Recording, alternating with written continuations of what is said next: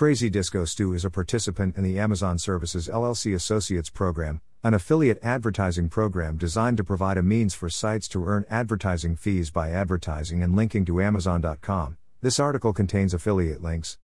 Apart from being the only post apocalyptic survival series we can rely on, before Walking Dead began decomposing before our eyes, and before its scandalous cancellation, Last Man on Earth tackled the range of human emotions in an extremely direct but caring way.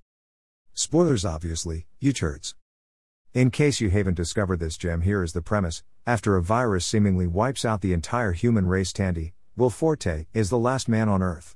His mental stability deteriorates due to time and loneliness, resulting in an attempt to take his own life. This is halted at the discovery of another survivor, Carol, Kristen Schaal. And that's just the pilot. Along the way, they discover more survivors and build a community of sorts. The writers put these characters through the spectrum of human emotion. Season 1 sits comfortably within the awkward comedy genre. Season 2 mutates into a situational comedy vibe. Season 3 is the closest thing we have to an apocalyptic drama. And Season 4 continued by blending all of these elements together. I feel like the show took a noticeable turn toward the end of season 2 when it began to move the plot out of the day to day boredom scenarios and Tandy decided to embrace the group in a more three dimensional way, essentially becoming the leader of the group, at least in his own eyes. The show deals with depression, mental health, love, loss, relationships, friendship, and bacon, and it does it in a very unsubtle way. Like the way of a drunken master, this show appears to stumble flailing into this subject matter when in fact its tender delivery is nuanced and heart driven. Tan's spiral into depression in the pilot is spurred on by the loneliness and his alcohol abuse. He watches Castaway and scoffs at the Tom Hanks' inability to cope with the situation, which sets Tandy up for a comedic fall. But there is an undercurrent of dark comedy about this that leads up to his attempted suicide. The audience, for a time, only sees the fun that Tandy is having in this new world. This is referenced in his new collection of artifacts and trinkets, car park bowling, his margarita pool, and his penchant for just blowing stuff up but we are treated to a cutaway set months later where Tandy has given up on life. Obviously, this is the payoff from his scoffing, but the contrast is jarring. Show creators Phil Lord and Chris Miller set the character up in the pilot as a goofy, fun loving child who is left to his own devices. This cutaway destroys the sense of fun and brings the audience back to Earth with a crash. Tandy is the last man on Earth and he's going to die.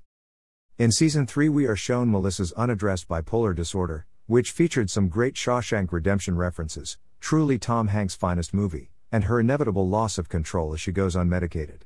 Again, the writers deal with this in comedic but very direct fashion. Her condition is treated sincerely at the core but not before adding some tension to the show's atmosphere.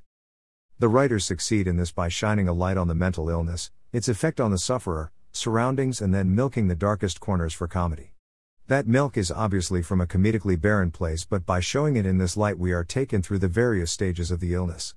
The only place where they fall down in this task is by not showing the stages of healing and recovery, but it's a comedy so we have to get the funny in there at some point. It goes without saying that I had an ulterior motive for this post. I did want to talk about a show which I've really enjoyed, which dealt with a subject close to our hearts, but after the world lost Anthony Bourdain at the start of June, I figured this was a good time to open the mental health conversation up. There's not a person on this planet that hasn't suffered from some sort of mental health issue. I would say that symptoms of poor mental health can manifest in a variety of ways, some seemingly more positive than others. The message I want to hammer home is that you can always talk to someone about it. I understand. For many, talking about it may actually be the hardest step, but it is the most necessary. My DMs are open. Even if you just want to talk crap about movies. Talk about it. UK, https colon slash slash www.mentalhealthuk.org slash get help slash. US, http colon slash slash www.mentalhealthamerica.net slash finding help. Stay safe, nerds. https colon slash slash crazydiscostew.wordpress.com slash